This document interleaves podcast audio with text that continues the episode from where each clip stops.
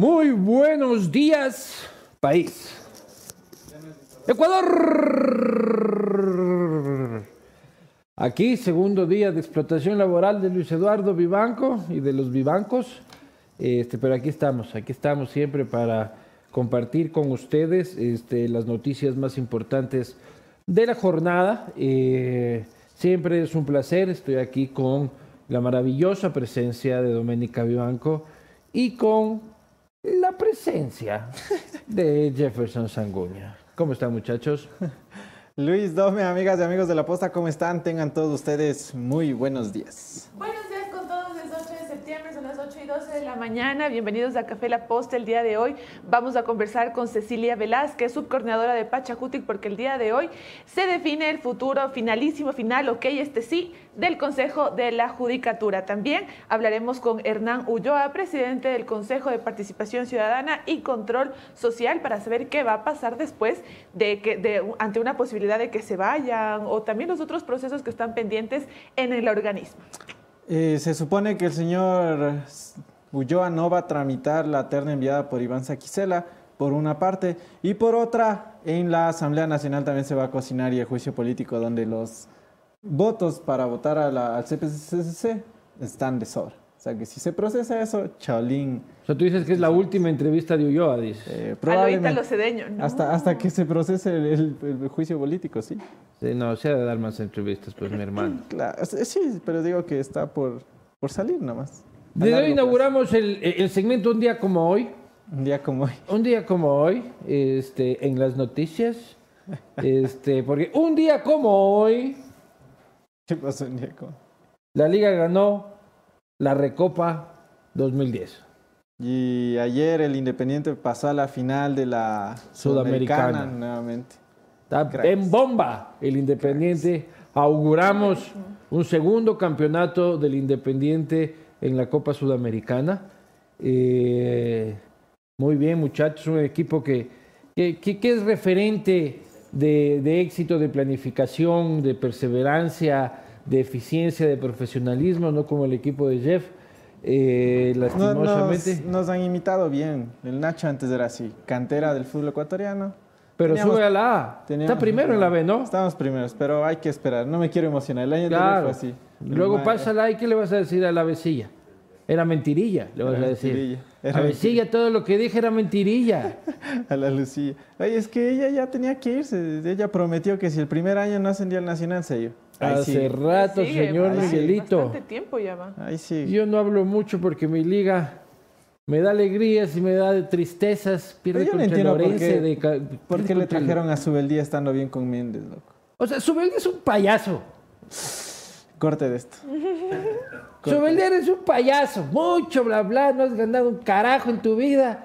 Este, pura lámpara, el guapo ahí. Mi mujer sí dice que es bien guapo. ¿Para qué? Sí, cuando, ver, cuando, dijo, cuando le dije vuelve su día, dijo "Mm". Y le digo Vamos los resultados, mi amor, enfócate en los resultados. Pero no como me lo cosifican a mi, a mi subeldía, me lo cosifican.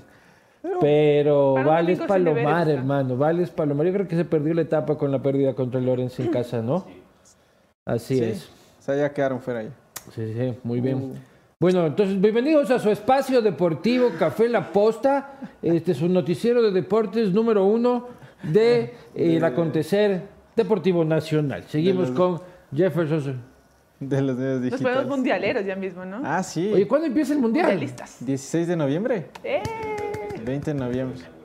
20 de noviembre, de hecho, tío, tengo que Ay, ver sí, cuándo Café voy a La estar de Posta viaje, mundialista, brother. ¿no? Desde ya les avisamos que no va a haber café La Posta. ¿Cuándo días. volvemos nosotros de la gira del castigo en Las Vegas? Ya loco, nos va a A coger a ver. caminando ahí en Las Vegas. Sí, domingo 20 de, De noviembre noviembre. hasta el. Ah, diciembre. bueno, para allá creo que volvemos ahí. Porque volvemos el 19. Bueno, ¿a quién importa esto de los que nos están viendo?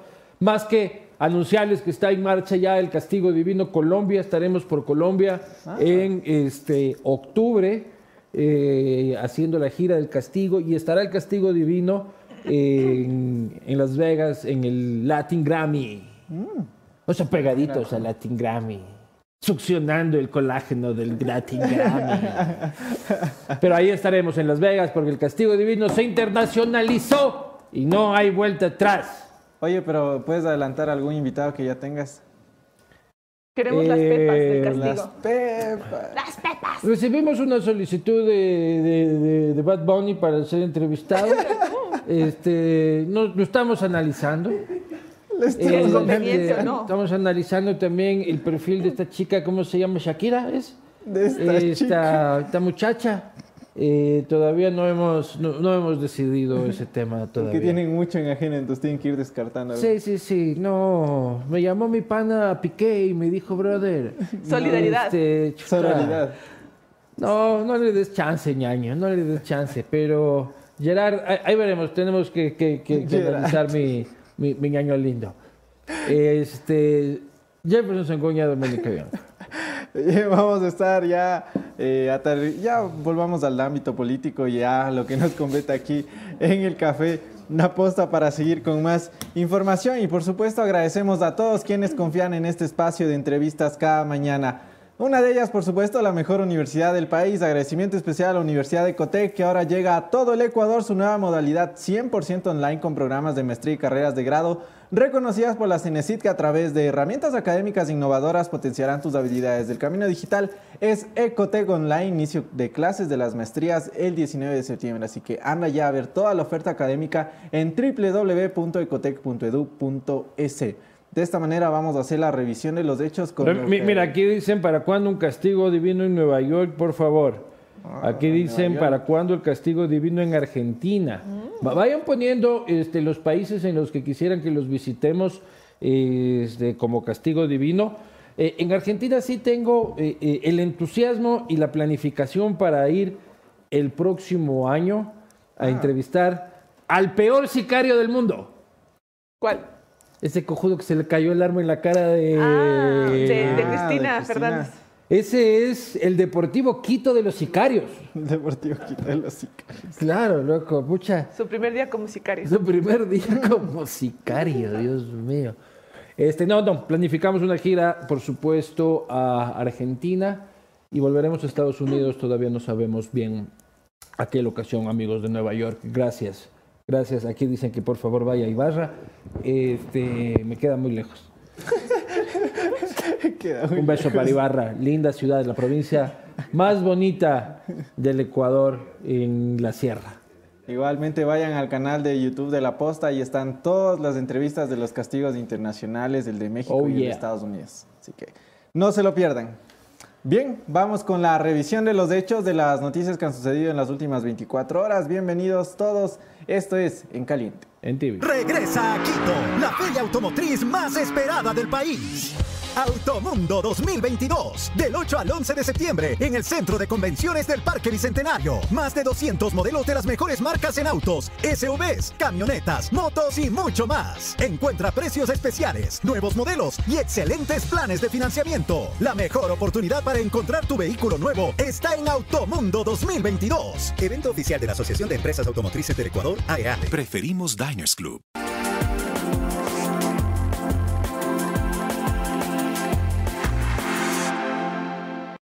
Iniciamos la revisión de los hechos y para que ustedes puedan ver todo el contenido de la posta, lo que les estamos presentando, los programas del Castigo Divino, el Café La Posta, y siempre estén conectados, deben que, deben, tienen que ir con Claro, porque ahí está la mejor conexión. Porque recuerda que conéctate con más gigas con 10 dólares, recibes 10 gigas por 30 días, más 2 gigas adicionales para tus aplicaciones favoritas. Además, tienes gigas gratis para chatear, más llamadas ilimitadas a números claro y más 200 minutos a otras, a otras operadoras. Actívalo ya ingresando a nuestra tienda online. Ahí tienes toda la información para que puedas hacer ya la conexión con Claro y adquirir tu paquete prepago. Bien, vamos por lo que ¿Tú aconteció eres prepago, Jeff? En el plan, sí. Ah, mira tú. En el plan, sí. Ah, En el otro eres postpago. ¿Ah? Das el servicio y luego pides el pago. Ah, eres postpago en el otro. Ey, vamos. No. Ey, no. Uy, uy, uy, acá tenemos a alguien bien dañado en el estudio, En ¿no? el estudio, si escucharan. Pero, eh, Hablemos de la conferencia episcopal ecuatoriana después de esos comentarios. Claro, claro, claro. hablemos de la conferencia episcopal. Coincidencias de la vida, carajo. Sí, claro, pues. A ver. Pero no te ríes así en el castigo cuando viene Anderson, ¿no es cierto? No, En sí, este te ríes más. en los dos, en los dos pasó. Ay, qué bestia, no le puede decir. Nada puede ser mejor si no es con su Anderson Boscan. ¡Ey, vamos! Muy a eso bien. le dicen al... ¡Ey! Eh, conferencia episcopal ecuatoriana. Vamos con Conferencia Episcopal Ecuatoriana. Porque en estos cruces de, en este cruce de declaraciones que ha habido desde el gobierno nacional, desde la CONAIE, que sí, que no hay acuerdos por parte de la CONAIE, al menos que están enojados y todo, pues la conferencia episcopal se pronunció al respecto y dice que eh, agradecen sobre todo a los representantes del gobierno y las organizaciones sociales, pero que es invaluable y sobre todo tienen que realizar todo el trabajo que han venido eh, produciendo durante todo este tiempo hasta que se cumplan los 90 días. Exhortan a los dos a valorar el camino recorrido y que continúe sobre todo el diálogo como el único camino sensato y eh, de esta manera evitar una próxima movilización, un próximo paro nacional que evidentemente a nadie le beneficiaría. Y claro, la conferencia episcopal haciendo su rol de mediador. Pero pone para- fechas, que es lo importante, Claro. más que toda este, la labia de la luz del domingo que acaba de decir El aviso parroquial. Jeff. La hizo parroquial. Este dice A, ratificar el día cero para la organización y los cinco días continuos para la discusión de las propuestas y el cierre de las mesas, ¿no? En B, cerrar las cuatro mesas en curso hasta el 9 de septiembre, es decir, Mañana. mañana. Mañana. Este, y en el C dice abrir las cinco mesas restantes a partir del 12 de septiembre y concluir el 12 de octubre. Este, dos cosas en relación a eso. Me parece simbólico, simbólico que la Iglesia Católica cierre el diálogo con este, los indígenas el 12 de octubre, Ah, El Día de la Raza. claro. el día que la Iglesia Católica llegó al continente americano a darnos este, lo que nos ha dado para algunos y para otros también lo que les dio, ¿no? O sea, claro. este, ahí verán ustedes, ¿no? Pero simbólico, ¿no? Me parece simbólico justamente esa coincidencia que el día de este, la conquista de América el, sea el día en el que se termine este diálogo. Simbólico también que es eh, el día de la fiesta de la posta. Es Ah, verdad, es también. verdad. Es el día de la fiesta de aniversario de la posta a la que ustedes están invitados. Este, y vamos a ver cómo conseguimos unas entraditas para la, para la audiencia Para sortear. este, para sortear. Entonces, mientras estamos farreando nosotros, nos vamos a enterar si Leonidas quiere incendiar el país. Pero lo bueno es que le va... y se cancela la, la Es fiesta como por la un vez anterior. Cuando, cuando estábamos nosotros en la fiesta de la posta, íbamos en No, el ahí se bus. aplazó, ahí se aplazó la fiesta porque Por se- el- por el paro. Pero sí hubo. Pero hubo. que fue acá arriba. Estuvimos en el bus, transmitimos con Javier, estábamos de ahí de lo que estaban hablando de los combustibles, recuerdo. Fue un mega Ah, anuncio no, no, de, yo, de yo- la- yo- digo en el paro de octubre del 2019, Ah, no, ¿te acuerdas? cuando fue acá en el... Oye, estamos hablando de cosas tan internas que le importa un carajo a la A la gente. gente, así como que- Este, lo importante, señores, es que el 12 de octubre habrá una conclusión de ese acuerdo y sabremos si es que Leonidas Sisa se queda contento o si es que decide incendiar el país este, una vez más. Así que disfrute, yo creo que puede disfrutar entonces hasta el feriado de octubre de, de- de- de Guayaquil, puede viajar por el país, disfrute, el país es un país, eh, es un país maravilloso. Este, ya para el feriado de Cuenca, Fregados. ya no se sabe. No se sabe. Ya Ojalá, no se sabe. ojalá dejen ir otra Y vez. hablando de Cuenca, Adivinen. acá, el vago de Parque Cuencano, este, se vienen sorpresas en la posta en Cuenca, se vienen sorpresas en la posta en Cuenca para el próximo año, así que gente linda de Cuenca, estése ojos secos. Siguiente noticia.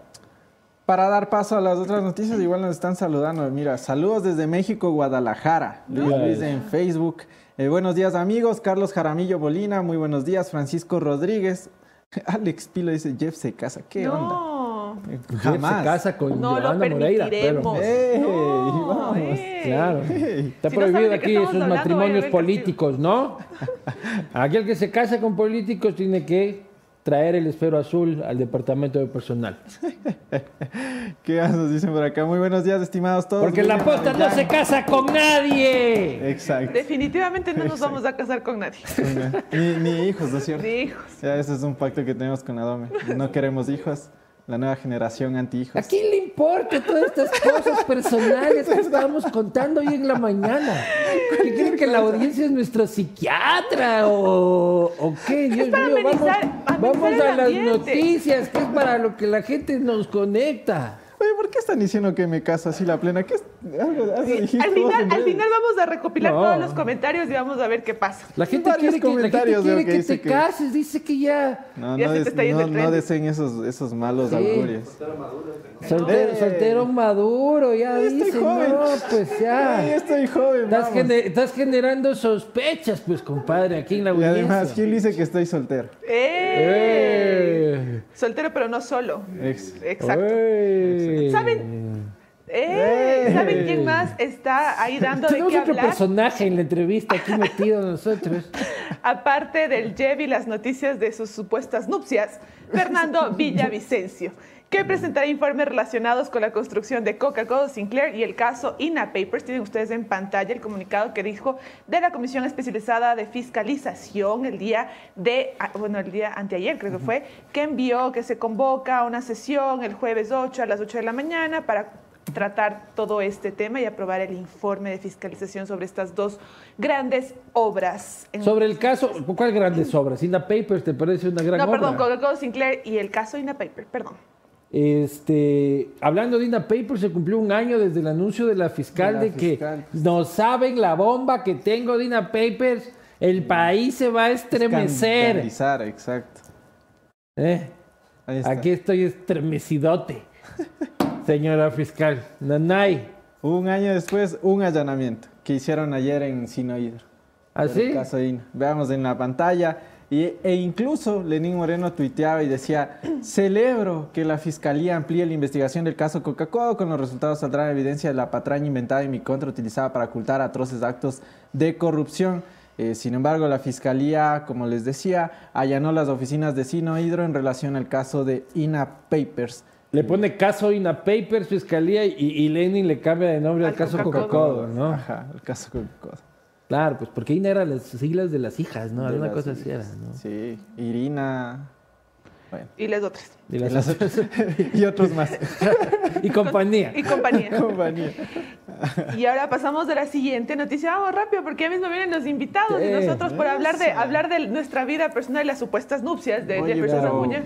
Pero también recomienda a la gente. Eso mismo les quiero recomendar. Como el gente. ya mismo se va a casar, todo tiene que tener en orden sus tributos, sus papeles, todas las maravillas que Porque ya se va a casar con separación de bienes, pues. ya. Claro, con capitulaciones. Para que no le quiten la bici, pues. Para que no le quiten la bicicleta. Por eso, haz como Jeff y si estás buscando una solución profesional para tu empresa, comunícate con Ecovis, firma internacional con amplia experiencia en auditoría, contabilidad e impuestos. Con Ecovis, tú sientes el respaldo de consultores con más de 20 años en el mundo de los negocios. Contáctalos ya. Aquí están los números. Ahora sí están ahí los números para que ustedes puedan hablar con Ecovis y les dé soluciones a su negocio. Continuamos con la siguiente noticia y es que el Partido Social Cristiano anunció que va a votar a favor de devolver las pensiones. A ver, primero, anunciaron que van a, votar a favor, eh, por medio de Luis Almeida, que van a votar a favor de devolver las pensiones eh, vitalicias a Glass y Correa, pero después, ¿qué fue lo que pasó? Se envió un comunicado diciendo que van a sancionar al señor Luis Almeida, pero después se lo borró. Así fue como pasó, ¿sí o qué, Jeff? Se lo borró, luego quedó ahí en evidencia de que sí lo van a sancionar, e incluso ya varios, todos los medios Se borró el comunicado. Borró Borraron el, el tweet. El tweet que tú mandaste, borrar. Pero ahí está el comunicado. Aquí lo tenemos en pantalla Y ahí dice, eh, según el artículo, bla, bla, bla, que la, bueno, están hablando un poco de cómo se maneja el, partido y que conlleva la aplicación de muy severas sanciones de quienes incurran en esta conducta, o sea, que están fuera de la línea de lo que han discutido en el, eh, al interno del partido y que por eso el señor, el voto emitido por el parlamentario Luis Almeida en la comisión que trata el derecho de los exmandatarios a, re a recibir una remuneración vitalicia, de ninguna manera responde a los principios postulados permanentes del PSC. Hoy en la noche se publica Castigo Divino con Luis Almeida. Ah, ¿lo grabaste? Este, claro, claro. Ayer guacharnaqueamos. ¿Qué tal? Eh, guacharnaqueando, guacharnaqueando. Pero bien, bien, bien. Bien, bien, guacharnaqueando. Y le preguntaste esto. Así Claro, pues hermano. Adelanta un poquito. ¿Qué dijo? No, que dice que el partido está equivocado y que el señor Kronfle cree que eh, él es su jefe. Mentira, ¿en serio? Claro, mi Uh. ñaño. Pito, Pito Kronfle Almeida. Chuta. Sí, Guacharnaco Kronfle. Se desmorona el Partido Social Cristiano. No, diga. Se desmorona. Se desmorona la soltería de Jefferson Changuña, es la que está desmoronándose. Este, siguiente noticia. Vamos a seguir con más noticias y por supuesto recordarles a todos ustedes que si están viendo que últimamente Luis Anderson y yo estamos vistiendo de mejor manera es porque alguien ha confiado en nosotros. ¿De quién se trata Luis Eduardo Iván? Por supuesto, se trata de Pical. Pical viste, la posta, la posta viste en Pical un emblema de este, la moda ecuatoriana, una empresa este, que una empresa referente, una empresa que llena de orgullo a la industria nacional y que además viste a la selección ecuatoriana de fútbol eh, que irá a Qatar, punto en blanco, una eh, selección elegante, mi show. Elegante. Elegante van a ir con Pical. Con Pical. Qué belleza. A mí me encanta la ropa de Pical. Y este mes te toca a ti, ¿no? Este mes me toca a mí. Vas a vaciar. Voy a vaciar, pero ahí voy a compartir con mi ñaño también un chance. Ah, chao. Soy un tipo generoso, hermano. Bien, bien. A don Julio. Sí, generoso. Saludo a, a don Julio, que está pendiente del fútbol, ¿no? Ah, Ahí donde le ven, Luis Eduardo es arquerazo. ahí donde me ven. Acá, Sí. acá. Dida Domínguez es. Es, es nada. La... Es nuestro Dida Domínguez. Eh, que ¿Cómo, cómo? Que soy como Dida Domínguez, dicen. Claro, sí. claro. Tuki tuki. Tuki tuki tuki tuki tuki tuki tuki. Digo, ¿qué pasa? Seguimos ventilando nuestras vergüenzas aquí en Café La Posta. Seguimos Jefferson y Dome. Vamos con más noticias. Hoy se estará resolviendo ya de manera concreta lo que va a suceder con el Consejo de la Judicatura, sus tres vocales que están bajo la lupa en el juicio político que en una primera instancia logró salvar el gobierno nacional. Sorpresivamente, el gobierno nacional ganó algo en la asamblea, eh, más allá de la ley tributaria. Y hoy a las 2 horas, a las 2 y 30 de la tarde se estará llevando una nueva sesión donde podrán reconsiderar la votación del juicio político. Hasta el momento se conoce que no hay los votos tampoco para la reconsideración y que se estaría salvando el Consejo de la Judicatura. Será importante conocer si es que esto cambia. Mucho se ha hablado por parte de Pachacutic diciendo que hay asambleístas a, a los que le están tratando de convencer a ver si se, se giran a, a apoyar el juicio en contra de la Judicatura. Se habla del papel de Leonidas Diza también diciendo que está ahí presionando para que ya eh, acoliten a votarles. Eh, vamos a estar hablando de esto con la subcoordinadora Cecilia Velázquez, quien ha Sí. dicho igual declaraciones al respecto. Y aquí no- dicen, parece que Vivanco está mareado. Así soy. ¿Sí o no? No necesitamos alcoholizarnos para divertirnos. Claro, así soy yo, así soy yo, así soy yo. ¿Qué voy a estar mareado? Me toca levantarme 6 a.m. a vestir a mi guagua, a desayunar, a darle desayunar a mi guagua para mandarlo a la guardería. Oh, ya está en la guardería. Eso no puedo ser mareado, pues compañera. El- Bueno, este, sigamos. Y otro de los partidos que se podrían también estar ahí cambiando y que están cabildeando es la izquierda democrática, que tiene una serie de contradicciones todo el tiempo. Eh, ahora ya los rebeldes ya no son los rebeldes, sino que los rebeldes de izquierda democrática son los que eran oficiales. Claro. Ya se, se viró la cosa. Y uno de tus buenos amigos, al que siempre le, le vas dando duro al señor Alejandro Jaramillo, daba declaraciones respecto al Consejo de la Judicatura diciendo que no tienen que venderse las conciencias y que tienen que acatar los otros asambleístas de la IDE, tienen que acatar lo que han resuelto en el comité de su partido. Escuchemos lo que decía Alejandro Jaramillo en el video de Vicente Ordóñez. Política, hay que ser orgánicos. Por ahí les escucho a algunos que quieren ser ya rebeldes, no entiendo el, el por qué, cuáles son sus intereses. Y aquí esto tiene que dar cumplimiento a lo que ya lo dijo en su momento el Consejo Ejecutivo Nacional de Izquierda Democrática. Es decir, todo tipo todo tipo de votación referente al juicio político de los vocales del Consejo de la Judicatura tiene que ser abstención. Lamentablemente, algunos asambleístas, no entendemos con qué interés, votaron de manera diferente a lo que ya lo dijo el Partido Naranja. Ahora ellos pasan... les van a sancionar. Mire, eso ya le corresponde directamente al Comité eh, de Ética. Aquí no es un tema de, de amenazas, sino de cumplimiento de, de, nuestra normativa interna que tiene Izquierda Democrática y ya eh, veremos qué, qué, es lo que resuelve el Consejo Ejecutivo Nacional con los nueve compañeros que no han votado de la manera correcta y orgánica como lo dispuso Izquierda Democrática. Yo soy rebelde porque el mundo me hizo así. Oye, pero ¿cuáles son rebeldes? Ya, ya, ya no Aquí ya se cambia. Dicen, ¿tres meses tú eres rebelde? Tres meses. Tres meses yo soy rebelde. ¿Ya? Ese es el plan en la izquierda democrática para que todos se sientan así rebeldes. Claro. Para que se sientan parte del partido. Claro. Y... de RBD debería ser. este, de, debería ser la sigla completa del partido. y mm, evidentemente el otro lado de la moneda, los otros que les dicen rebeldes, sí dieron también respuesta, porque es con, tan contradictorio que los que ya no quieren acatar la decisión del partido, el señor de ahí, el, el jefe de bancada, es vaga redundancia, jefe de bancada, el señor Marlon Cadena que ahora serían los nuevos rebeldes. ¿Y qué decía él, Dome? Pero antes, siempre con buena recomendación. Antes de decirles lo que dijo el señor Marlon, el asambleísta Marlon Cadena, les quiero comentar que la cooperativa de ahorro y crédito Andalucía tiene las tasas más bajas del mercado desde el 9.45% con un monto máximo de 200 mil dólares. Andalucía, toda una vida mejorando otras vidas. El crédito que Jefferson Sanguña necesita para iniciar su vida lo puede conseguir en Andalucía. Para iniciar su vida. Estoy, nupcial. Estoy muy, ah, hey, ¿Cuál nupcial? No. No, no, no. Chuta, ¿no? Lo peor es que te quedas como que en shock, ¿no? ¿no? Así como que no. no. Y te lo repites, como que no, es que no puede ser posible.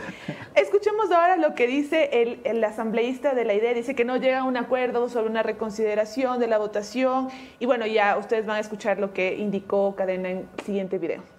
Práctica actúa sin ningún cálculo político, lo hacemos con la convicción de que el país necesita un nuevo modelo o al menos un cambio de administración de justicia, por lo tanto nosotros eh, reiteraremos nuestra posición que tuvimos al inicio de este juicio de los vocales del Consejo de la Judicatura. A pesar de los, de los anuncios de que pueden ser sancionados si no acogen lo que dice supuestamente el partido. En realidad eh, eh, nosotros somos muy respetuosos de la organización política convocar un AUNCEN, observando algunos eh, detalles que están estipulados dentro del estatuto de nuestra organización política, eh, de manera que nosotros lo hacemos en función de nuestras convicciones y siempre pensando en el país que clama justicia, que en muchos de los casos tienen que implorar a la justicia divina porque la justicia terrenal no existe o está capturada o prostituida. ¿No les preocupa entonces ser sancionados? En realidad, nosotros tenemos una convicción que va eh, concomitante a la organización política y somos muy respetuosos, esperamos que haya una sensibilidad política, porque nosotros en el Consejo Ejecutivo Nacional incluso hicimos eh, saber eh, el análisis técnico jurídico que habíamos hecho con los asambleístas y cuál era la posición y solicitábamos que haya una libertad para ejercer el voto de acuerdo a, a la convicción. Bueno, un típico relajo de la izquierda democrática a los que nos tiene acostumbrados, acostumbrados eh, el partido de, de, del entonces el partido del señor Rodrigo Borja, que ya no participa en nada, que ahora es un relajo, que cada cual hace lo que quiere. Uh -huh. Este, veremos, veremos. Hoy hay tres sesiones de la, de la Asamblea para definir el futuro de la justicia ecuatoriana. Difícil que viren porque ha pasado muy poco tiempo para que los asambleístas que fueron comprados se den cuenta de que no les van a cumplir. Entonces, en 72 horas todavía puedes huevear. Claro. Como que aguanta, ñaño, esto no es así de fácil, espérate un ratito, ya llega el documento. Ya llega el documento. Eso decía Esteban Torres la semana pasada, que se podría dar un cambio en la votación. Dijo, no se sorprenda de que algo pase la otra semana porque no les van a cumplir lo que les ofrecieron. Aparte que son Es poquitos difícil que votos te los cumplan se así de un día ¿no? para el otro. Bueno, pero son pocos. Son cinco votos creo que los, que- los que Cinco le hacen votos. falta. Claro, pero por ahí ya me llegaron unos nombramientos de la judicatura No, de última hora las pepas. relacionados con algunos padres de la patriasauria. Así que ya procesará la señora Doménica Vivanco esa información, que es la única que trabaja en esta empresa. Ay, no, pues, la he consentido. Todos trabajamos aquí, todos somos Claro. muy productivos. No tanto como Doménica, pero bueno. Pero aparte, o sea, lo que yo decía es que cinco votos en la asamblea, tú que sabes, Jeff, o sea, en realidad se los puede conseguir rápidamente. Pero será posible, ¿quiénes podrían virarse? ¿Quiénes podrían ser esos cinco votos, por ejemplo, ya haciendo un análisis para Ahí conseguir? tienes dos partidos que son claves. Los PK PK y la ID. Y la idea. Pero eh, como andan entre sus riñas, como andan en que si un día sí, otro día no, es muy jodido. Hay una resolución por parte de los dos partidos, desde sus cabezas máximas, decir no vamos a apoyar o sí vamos a apoyar. Y al final del día va a quedar en evidencia quiénes se sumen estos cinco votos si es que se suman. Y si no, pues va a quedar la cosa ahí. Por parte del PK, la presión de Leonidas Diza. Por parte de la ID, sus indecisiones. Mira, un poquito de los datos de las abstenciones que tuvieron, que, que existieron el día de la votación inicial. Fueron 19 de Pachacutic, 23 del BAN, 6 de la ID y un independiente. Por ahí podría ser, o sea, podrían salir, no sabemos qué va a pasar. A las dos y media se va a instalar la sesión convocada por el, el, presidente de la Asamblea, Virgilio Saquicela. Veamos qué pasa. Sin embargo, también queda mucho todavía eh, en el aire la conversación sobre lo que pasó con los vocales del Consejo de la Judicatura. El señor Juan José Morillo, que salió en varios audios presentados por este medio cabildeando votos para Guadalupe Llori y otras patrañas más. Que ese también han dicho muchos los asambleístas, si es que fuera por ese audio en específico, los votos sobrarían para destituirlo. Pero como es otra causal, que no sé qué, que entonces no. Yo recuerdo, y no sé si estoy mal, a José Serrano lo destituyeron por el, audio. audio. O sea, y ahí... O sea, no, fue la excusa, ¿no? Para Claro. votar. Lo Es que ahora ya no pasa nada, pues nunca pasa nada ya en este país. Es una bomba en este país ya. Eso es verdad, las Aquí te matas así denunciando y aquí no pasa nada. Fiscal, buenas noches. Contraloría, buenas noches. Asamblea, buenas noches. Todo queda Y gobierno, por supuesto, la mañana. concentrado en cabrearse con los medios de comunicación Sí, sí. en ya. lugar de trabajar. Y los casos en fiscalía no avanzan tampoco, o sea, relacionados a la corrupción que denunciamos desde los medios y también que se presentan desde otros, desde otros frentes también en el país.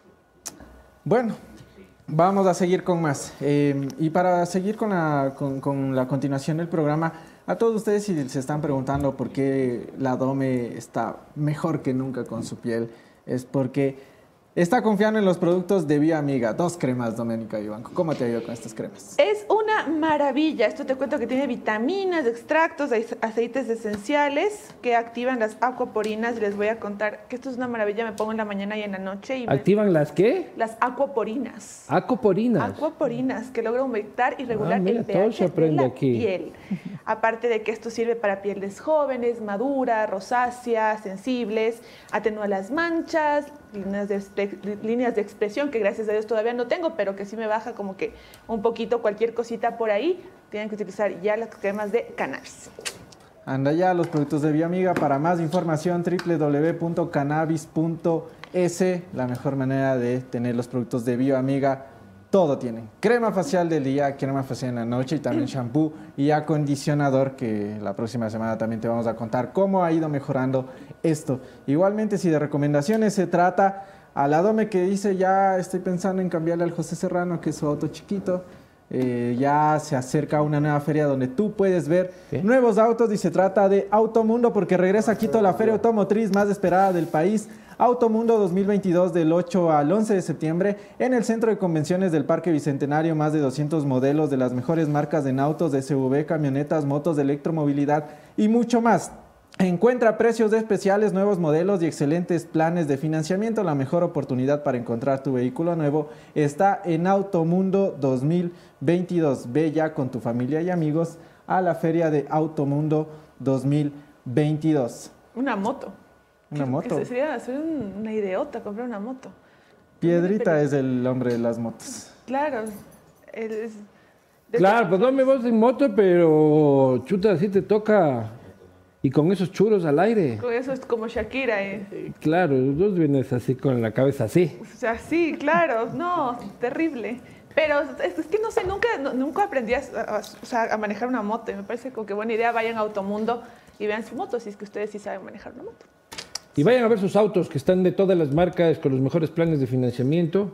Y este, vayan, vayan. Yo voy a ir. Sí. ahí. Voy a ir, voy a ir. Voy a llevar a mi hijo, aunque sea para que esté ahí de, mirón, porque le encantan los carros. Ay, qué bonito. Mientras tanto, oigan, también yo los quería traer, o sea, un poco a, a- a la conversación. El día de ayer eh, hubo varios reportes de, de asaltos, robos aquí en Quito, en sectores en los que, por ejemplo, aquí en el centro norte, en Bellavista, una persona estaba caminando con su perro, le robaron, y con, o sea, hay dos sujetos en una motocicleta, en el sector de Tumbaco la misma cosa, entraron a un, a un supermercado, a un micromercado, a las 7 de la noche. Es una locura lo que está pasando a nivel de inseguridad en todo el país. Yo no sé qué, qué- cómo se va a resolver. Ayer estaba escuchando las declaraciones de Patricio Carrillo, del ministro del Interior, y decía que esto no es algo que se resuelva a corto plazo, que todo tiene que ver con... No, pero yo estoy seguro que debe ser una campaña mediática en contra del contra el señor Diego Ordóñez, este, tratando de desprestigiar la gran labor de nuestro secretario De de, seguridad. seguridad, este, quien vela por nosotros, que vigila mientras nosotros dormimos. Y hasta el Toño Valencia se tuitea, ¿no? Es que fue, o sea, tú crees, por ejemplo, hay este, esta- este pensamiento de que solamente en, ciertos, en ciertas zonas peligrosas te roban. Y, por ejemplo, ayer lo que ocurrió en Tumbaco era, o sea, como que una vía en la que pasa muchísima gente, es una zona residencial llena de guardias de todos uno de los lugares que, que hay ahí donde... Yo a las seis y media ya me guardo. Claro, o sea, es bastante peligroso. Tú vas en el carro y ya vas como que, como que un poco psicoseado de quién está Claro. alrededor de ti. Pese a, pese, pese a saber de que el señor Ordóñez nos está cuidando día y noche, este, como un águila, este, desde algún punto de la ciudad, eh, todavía no siento la confianza para salir eh, a la calle en la noche. Yo creo que Pese a la mirada vigilante Yo voy a Guayaquil. del águila, ya, ya le pasé de, de- de chimpancé a águila. Este, ¿Qué semana será el próximo animal del secretario Ordóñez? ¿O qué, qué animal será la próxima semana del secretario ¿Quién es Ordóñez? ese Pokémon? ¿No? Claro. El, el, yo el fin de semana voy a Guayaquil y me da mucho miedo. O sea, eso también es algo ¿Y que... por qué te vas a Guayaquil, me da mucho Hay miedo algo que tengamos que a saber. conocer Guayaquil, pero me da mucho miedo por los, por los, por lo, por los delincuentes. O sea, en realidad es como que estar sola en una en, eh, que se ha escuchado tantas cosas. Es que no tienes que estar sola, pues. Es que no va a estar solo. Es que no, puedes, puedes estar tranquila porque no vas a estar sola. Exacto. Lo sabemos, tenemos un águila vigilante que... Diego que Ordóñez, nos- no. Diego Ordóñez nos pasa el reporte también de... De con quién se va Doménica Iván. Claro que sí. Me voy yo sola, Empieza pero, con B. pero me da miedo. Me da miedo, me da miedo los delincuentes. Pero tranquila que la persona que empieza con B te va a cuidar. Oye, Sí. hablando de inseguridad, veamos lo que aconteció también en Loja, eh, donde un auto explotó afuera de la cárcel de Loja y esto es lo que decía la Policía Nacional respecto a este suceso. para recibir la información. Efectivamente, el día de hoy se realiza un evento de connotación aquí en, las- en los exteriores, a unos 300 metros aproximadamente del Centro de Privación de Libertad de aquí de Loja. A las 6 y 30 de la tarde, eh, una autoridad judicial de esta provincia ha dispuesto el traslado de dos personas privadas de la libertad, tanto hacia la provincia de Santo Domingo como a la provincia de Los Ríos. Inmediatamente se organiza el operativo, se pide la colaboración de Policía Nacional y es así que con nuestra unidad de mantenimiento del orden colaboramos en el traslado. Aproximadamente entre las 5 y 45, perdón, entre las 18 horas 45 y, y- y 19 horas eh, se activa un aparato explosivo. Eh, Bien, eh, esto era lo que sucedía en la cárcel de Loja, afuera de la cárcel de Loja. Un auto explotó nuevamente. y Pobre mi Loja. Mi Loja era chévere. Pues, mi Loja vos podías quedarte ruco ahí nomás en el parque, brother. Claro. Y al día siguiente te levantabas, te dejaban poniendo pucha, una humita y un cafecito ahí para que te levantes Un tamal. este, al otro día. Ahora ya Ya ni siquiera mi linda Loja se salva de este, la mano cruel de Lampa. Pero tranquilos que tenemos la vista implacable de un águila vigilante en la Secretaría de Seguridad llamado Diego Ordóñez. El águila Ordóñez. Cuidado, chonderos, con el águila Ordóñez. Está viendo. Está ahí pendiente el señor Ordóñez. Pero siguen, siguen los problemas de inseguridad. Es una locura. En Ambato también ayer eh, asesinaron a alguien así en plena luz del día. Y ahí quedó una persona muy, muy penoso. Aparte también ya hablando, estamos esperando que nuestros invitados sean un poco más puntuales. Por en Café favor. La Posta. Eh, mientras les comentamos también otras noticias importantes del metro de Quito, eh, ya conocimos los días anteriores, que volvió con el operador eh, que ya había firmado en julio, porque sí le adjudicaron el contrato de operación a Transdev y Metro de Medellín, y ahora ya regresaron con ellos. Les cuento que la vez pasada se bajó el contrato supuestamente porque había una, un, una falla en el cálculo de la inflación, que aumentó 60 millones del costo de la operación. Ahorita está más o menos eh, en 200, dólares, eh, 200 millones de dólares la operación del Metro de Quito por medio del Metro de Medellín y Trasdev. El día de mañana eh, estaré yo en un recorrido ahí, el tercer recorrido al que vamos en el Metro de Quito, que no se, y hasta ahora no se inaugura, va a inaugurarse supuestamente en diciembre con la mitad de sus vagones, sin servicio, eh, sin señal telefónica, con horarios incompletos y muchos detalles más que vamos a aclarar el día de mañana también. O sea, Pero bueno, o sea, por lo menos están haciendo algo para que ande, ¿no? Digo yo. O sea, sí, mucho, por lo menos no se lo están entregando a, a Trans, este, Trans, Transgeinco eh, o alguna cosa es que así. Ahí está el detalle, ahí está el detalle. Se supone, eh, de lo que yo he podido conocer desde el interior de algunas fuentes de Metro de Quito, eh, Transdev ellos ya trabajaban en una consultoría desde hace varios años con, con el Metro de Quito. Y el Metro de Medellín también ha estado haciendo varios acercamientos con ellos. Hubo varias ofertas, pero ellos tenían acceso a la información detallada de lo que se necesitaba en el Metro de Quito, de los TDRs que estaban armando. Entonces, claro, eh, obviamente ellos iban a, a, a presentar la, la, propuesta un poco más alineada, porque habían otros, otros de ofertas que tal vez sí eran más como que posibles o que sí podían lograr la operación a su 100% el Metro de Quito. Pero eso es otro tema que nosotros igual seguiremos informando. Y que también Pero será- tú dices, tú, tú dices que este, están haciendo cagadas. Claro, o sea, es que mira, tú te- ahí está... Pero están haciendo cagadas de mala fe o de novatos. De- yo no sé, porque por ejemplo, el estructurador que es de este de la Generalitat de Cataluña, ellos armaron los TDRs y toda la parte para poder, eh, eh, o sea, para tener los costos de la operación. Resulta que hacen eso, firman la adjudicación con Metro de Medellín y Transdev y después dicen, no, hubo un error en los TDRs, hubo un error en la parte técnica, no, no calculamos la, la inflación. Entonces, ¿qué pasó? La- el estructurador lo hizo mal. O sea, Para- se equivocaron. Claro, se equivocaron. No es que están robando. No lo sé, no lo sé. Lo que hay es un error en el documento. Sí, pero la ley de contratación pública también te deja claro que si es que tú haces una consultoría y no está bien hecha, tienes que volverla a hacer y el, y el contratante tiene que costear esto y pagar una Ah. multa. Bueno, bueno, ya veremos. Este, Doménica seguirá este, tras este tema, con la esperanza de que los quiteños algún día utilicemos la obra más cara de la historia de la ciudad, este, enterrada bajo tierra. Eh, y tenemos ya, eh, disfrutamos de la presencia de nuestra primera entrevistada, Jefferson Sanguño. Vamos a ir con nuestra primera entrevistada. Se trata de Cecilia Velázquez, subcoordinadora nacional de Pachacutic. Y para dar paso a la misma, vamos con la siguiente recomendación que ustedes van a ver a continuación en la pantalla de la posta. Bienvenidos todos, esto es Café La Posta. La seguridad se amplía en toda la ciudad y llega a tu barrio. 375 nuevas zonas videovigiladas con 15.000 cámaras y megáfonos nuevos a disposición de tu seguridad y la de tu familia. Con tecnología que permitirá detectar alertas, amenazas y emergencias en tiempo real, generando así una respuesta automática y una alerta inmediata. Cada cámara cuenta con tecnología de primer nivel y alta definición, con reconocimiento facial y lector de placas vehiculares. Hemos venido y seguimos brindando más herramientas para seguir protegiendo a Guayaquil, porque tu seguridad es primero. Alcaldía de Guayaquil. ¿Pierdes demasiado cabello? En Harmony's Clinic, la calvicie ya es un problema del pasado. Con nuestra fisioterapia capilar, recupera tu cabello, detén la caída y activa su crecimiento. Combinamos tecnología láser, fórmulas comprobadas a nivel mundial y profesionales calificados.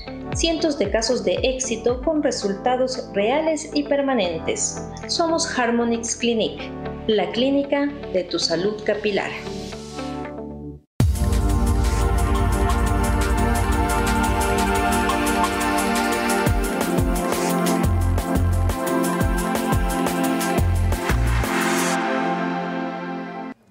Gracias por seguir conectados a nuestra señal. Las entrevistas de todas las mañanas llegan gracias a Veolia. Veolia, líder mundial de la transformación ecológica, diseña e implementa soluciones de gestión de agua, residuos y energía para el desarrollo sostenible de ciudades, establecimientos de salud e industrias. Llama ya al 1-800 Veolia para más información. Gestión integral del agua, gestión integral de residuos y la eficiencia energética la tienes gracias a Veolia. De esta manera, iniciamos con nuestra primera invitada, la doctora Cecilia Velázquez, subcoordinadora Nacional de Pachacutic, Luis Eduardo Vivanco, Tomás La Posta. Muchísimas gracias, Jeff. Este, para mí es la primera vez que voy a conversar con Cecilia. He escuchado muy buenos comentarios este, sobre, sobre ella. Estoy, estoy, emocionado, déjeme decir, estoy, estoy emocionado de conversar este, con Cecilia, una de las duras del movimiento indígena y de este, la organización política Pachacutic. Cecilia, bienvenida a Café La Posta. Buenos días, qué gusto de verdad yo conocer primera vez en vivo y en directo. De ahí les sigo todas las todas sus notas, así es que ya saben las respuestas que le, voy a dar. y a toda la audiencia, muy buenos días, qué gusto. Eh, Cecilia, eh, por partes, uno, eh, este día el país verá el comportamiento de la bancada de Pachacútec en relación, perdón, en relación a la votación del Consejo de la Judicatura. Por un lado tenemos unos este, miembros del bloque que coincidencialmente cambiaron su voto a raíz del pronunciamiento del presidente de la República de este, retirar su denuncia. Tenemos por otro lado eh, al señor Leonidas Sisa que conmina al movimiento Pachacutic a votar a favor de la destitución de los vocales de la Judicatura. Se me hace muy difícil leer hacia dónde va el partido y si es que hay alguna unidad en el movimiento. Eh, bueno, siempre hay unidad dentro del movimiento eh, de unidad plurinacional, sus listas 18, es el brazo político de la CONAIE, sí señor, es el instrumento de llevar adelante las propuestas, en este caso, de las organizaciones sociales afines y no solamente de la CONAIE y la diferencia está en que la CONAIE y sus organizaciones, al igual que yo, pertenezco a una de las organizaciones filiales a la CONAIE, cumplimos con los procesos reivindicativos y, de cumplir con los derechos políticos también. Pero la organización política tiene su propia estructura, su propia dirigencia, la que tiene que responder a los procesos, en este caso, electorales. Y ahí pues nosotros no nos podemos salir del tema del código de la democracia, por ejemplo, y la constitución. O sea que el señor Isa puede decir cualquier cosa, pero aquí el señor Santi es el que, el que tiene la última palabra. No tanto decir cualquier cosa. El presidente de la CONAIE, del Ecuarunari, no solamente la CONAIE, la Ecuarunari, la CONFEña y la CONAICE y las federaciones provinciales pueden eh, dar todas las sugerencias, incluso hacernos evaluaciones si es que hemos cumplido o no con el proyecto político. Una cosa es que haya una demanda desde las bases realmente estructuradas y otra cosa son las opiniones que podamos tener individualmente los dirigentes, tanto de la organización política como de la organización social.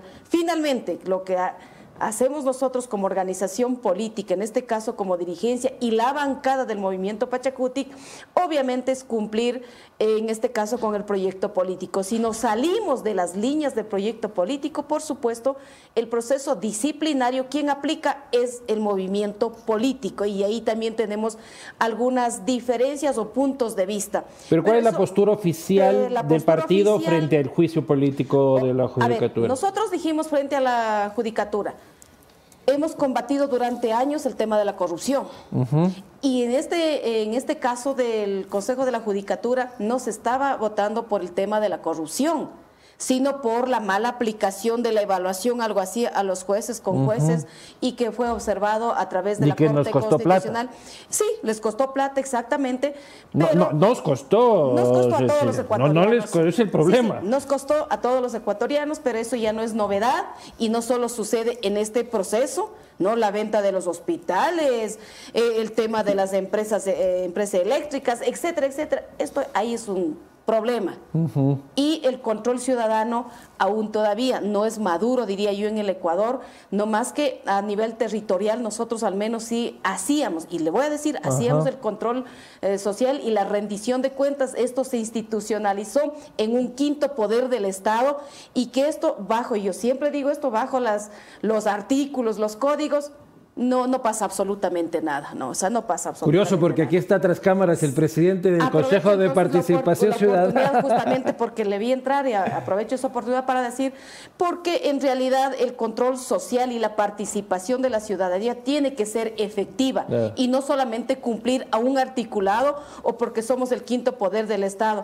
Y además, este quinto poder del Estado también eh, tratan de no sé si el término es adecuado, meter mano todas las instancias, pero porque quieren llevar el agua a su molino y no responder a la sociedad. El quinto poder es la representación de los 18 millones de ecuatorianos. A ver, pero me está toreando, Cecilia, con mucho respeto, ¿cómo van a votar en el Consejo de la Judicatura? No, nosotros, yo decía antes, no se estaba juzgando por el tema de la corrupción, Claro. sino por, el- por Un tema estos, uh, administrativo, Y ahí hubo algunos, exacto, temas administrativos. Ajá. Y los administrativos hay que resolver en temas administrativos, porque el control político obviamente que es válido. Y nuestra decisión obviamente era abstenernos. Ya. Esa fue la decisión del movimiento. Pero si es que se sigue un, un juicio político por el tema de corrupción y para terminar con la corrupción en el sistema de justicia, vamos ah, por ya le caché. Entonces, usted está esperando un nuevo juicio político a la Judicatura con otras causales. con otras causales Ya que está nos clarísimo. hacen daño Ya al país. Con los audios y toda la cosa, ¿no? De los vocales. Puede ser. Ahí está. Está clarísimo cómo se pueden, este, cuál va a ser la posición del movimiento Pachacutic. Cecilia, se viene el juicio al señor que está sentado ahí atrás de la Cámara, al Consejo de Participación Ciudadana y Control Social. ¿Cuál es la posición del partido en este caso? A ver, igualmente, si es que el quinto poder no ha cumplido con su rol, con sus objetivos para el que fue creado, obviamente tiene que someterse al control social, al perdón, al control político, definitivamente. Pero si es que son causales a sí mismo porque quieren un partido o otro movimiento político o el oficialismo, cualquiera que sea, quiere poner a su favor a través del quinto poder al no sé, al Contralor General del Estado, eh, quieren cambiar autoridades para tal vez desvanecer todas las fichorías que han eh, existido en este país al- eh, de manera específica los últimos 14 años, pues ya ahí mm, definitivamente no contarán con nuestro apoyo, pero si es que es para eliminar el tema de la corrupción y hacer justicia en el país, cuentan con nuestro voto. Entonces ya se cayó el señor Ulloa que está ahí atrás, No sé si. Levante va a depender de la acción que el quinto poder haya hecho en estos últimos meses. Perfecto, Cecilia, pasamos con Jefferson Sanguña.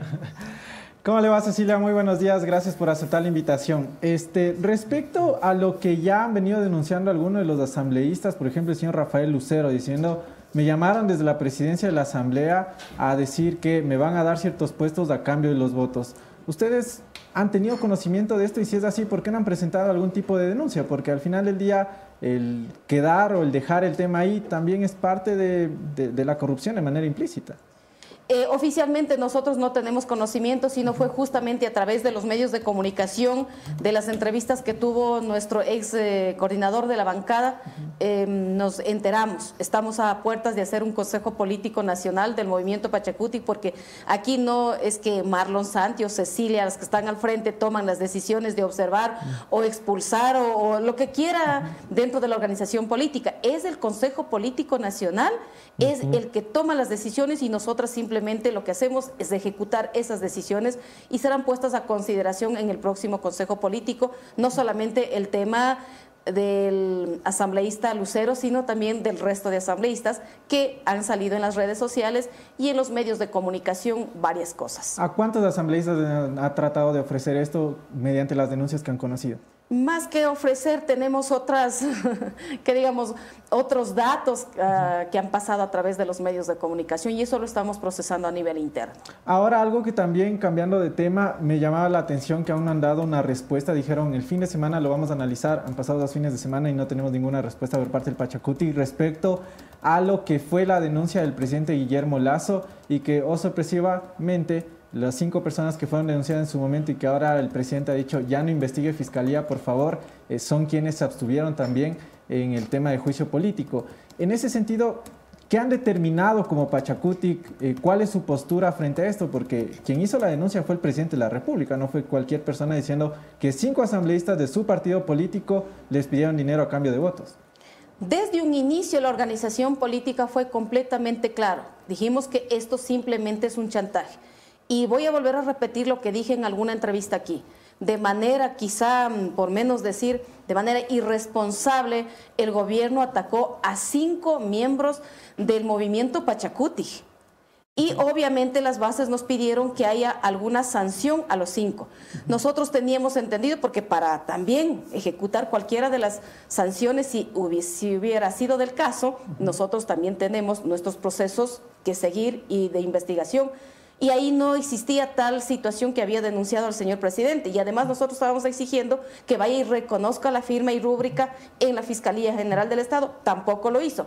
Hace dos meses eh, un mes, tres semanas exactamente, ese documento ya estuvo dentro del, de, mm, de, la Fiscalía General del Estado, sino que por el tema esto del juicio político sacan recién a la luz pública, digamos, este documento, así es que no es por lo que va había o no el juicio político. ¿Y ustedes aceptarían, digamos, esas disculpas porque dicen al presidente, esto es una disculpa y decía, el retiro de, la, de la denuncia ya es? ¿Ustedes Nosotros hemos dicho, públicamente tiene que haber la solicitud de pedir disculpas públicas, o sea, no puede decir, denuncio públicamente, mediante una rueda de prensa nos dijo que los cinco asambleístas habían pedido desde puestos hasta dinero en efectivo. Pues eso tenía que demostrárselos y no lo ha hecho, así es que es una mentira más del oficialismo.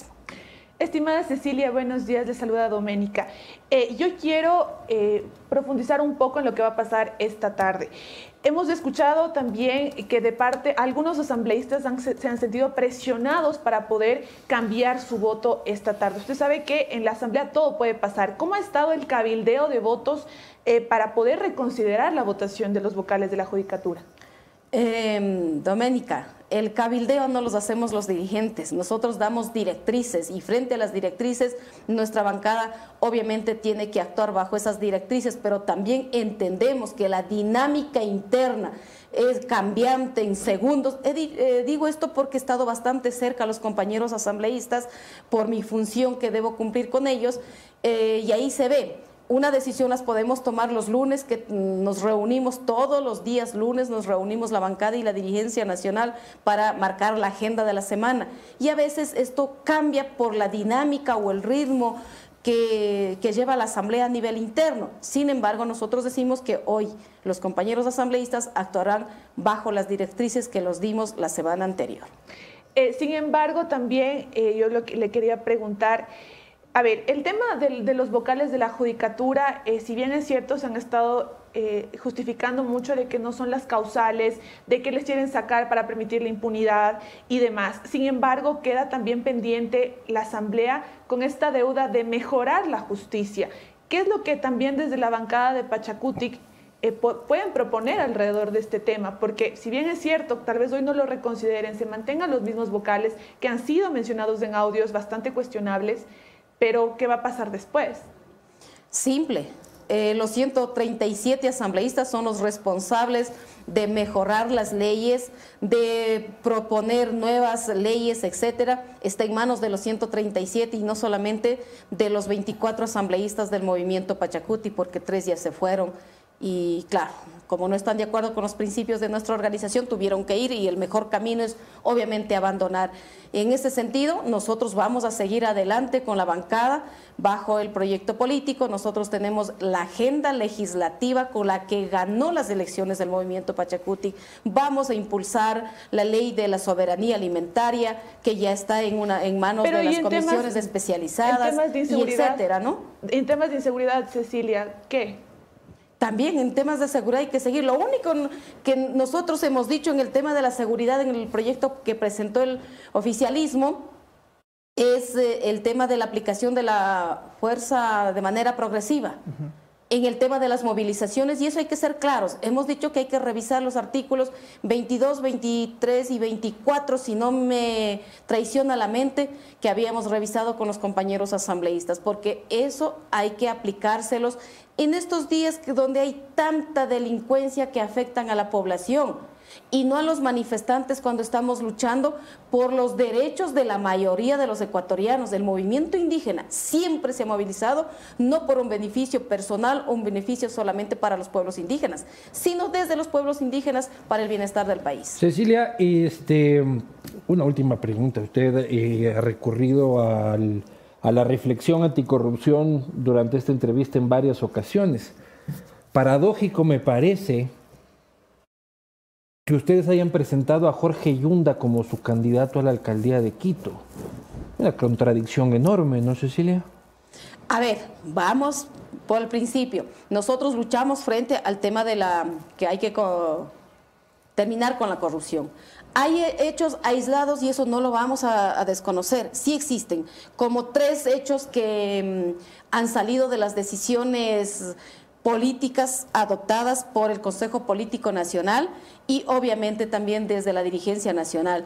Esto está en proceso, vamos a, a esperar que llegue el 20 de septiembre 6 de la tarde es lo único que sabemos si realmente van todos los que en este momento están registrados por un lado y por el otro lado eh, si pueden ser o no calificados el 100% de ah. esas candidaturas. Y ahí nosotros tomaremos la decisión bajo O sea, usted aspira de que no usted aspira que se caiga la candidatura de Jorge Yo no aspiro que caiga o no caiga, lo único que tienen que saber nuestros compañeros coordinadores provinciales porque ellos son nuestros inmediatos representantes en los territorios hayan cumplido cumplido con las decisiones tomadas. ¿Pero a usted le gusta la candidatura de Jorge Yunda? Creo que usted sabe y el país sabe cuál es la posición de la dirigencia nacional. Que no le gusta.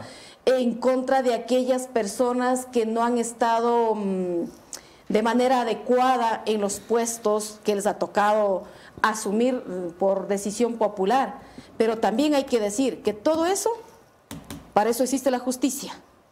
Ahí está con un grillete el hombre. Y, la justicia tiene que dar el veredicto final, cosa que no lo ha dado, porque dice no está la sentencia en firme, no está. Entonces, cuando no está en firme, ¿qué tiene que hacer el Consejo Nacional Electoral? Ojo que no lo estoy defendiendo a ellos, porque ellos también tienen que cumplir su rol y tienen que hacer de, asumir de oficio también, no solamente eh, de manera oficial. El candidato de Pachacuti con grillete. No es de Pachacuti, ventajoso. Con Huipala, con Huipala y con grillete. Sí, nos puede decir, pero ese no es el, sentir ni es de todas las candidaturas que tenemos 169 eh, candidatos a las alcaldías. No, eh, representa a esos 169. Ha sido este, la subcoordinadora nacional del movimiento Pachacute, Pachacutic, a quien este, reitero que ha sido un enorme placer conversar con usted. Este, esta es su casa. Eh, Seguimos con las entrevistas. Muchas gracias, Cecilia.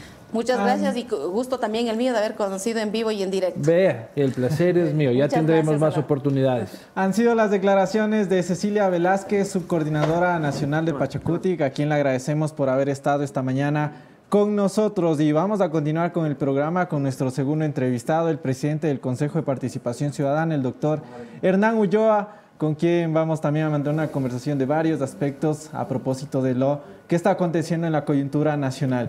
Y llevarles también el siguiente mensaje a quienes están viéndonos a través de la pantalla de la posta. Si están perdiendo cabello y no saben qué hacer, Harmonix Clinic tiene la solución. Recupera, regenera, fortalece y activa su crecimiento con resultados reales y permanentes. Harmonix Clinic, la clínica de tu salud capilar, estamos ubicados en el Telégrafo y Avenida de los Chiris. Contáctenos ya al 0988 1636 65 0988 1636 65 Harmonix Clinic. ¿Y para qué? Ustedes estén como Harmonix Clinic, como eh, las cremas faciales de cannabis, para que estén como Lecote, como Picalo, como todos quienes confían en este espacio de entrevistas, deben contactarnos a las redes de la posta, porque hagan que su marca llegue a las estrellas. Pauten ya con nosotros y hagan el contacto en marketing o en marketing 2 Porque recuerden que en la posta somos las noticias, pero más sexys.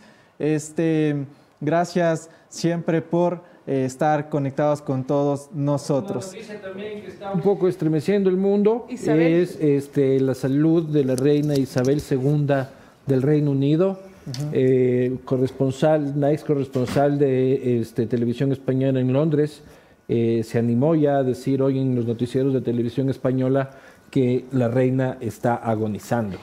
Eh, también hay un comunicado del Palacio de Buckingham que dicen que luego de una evaluación adicional esta mañana los médicos están realmente preocupados por la salud de su majestad y han, recomendado que permanezca bajo vigilancia médica y está en, el, en el castillo de Balmoral en Escocia en este momento. Muy bien, este, pasamos a la siguiente entrevista. Jeff, tú eres la voz cantante.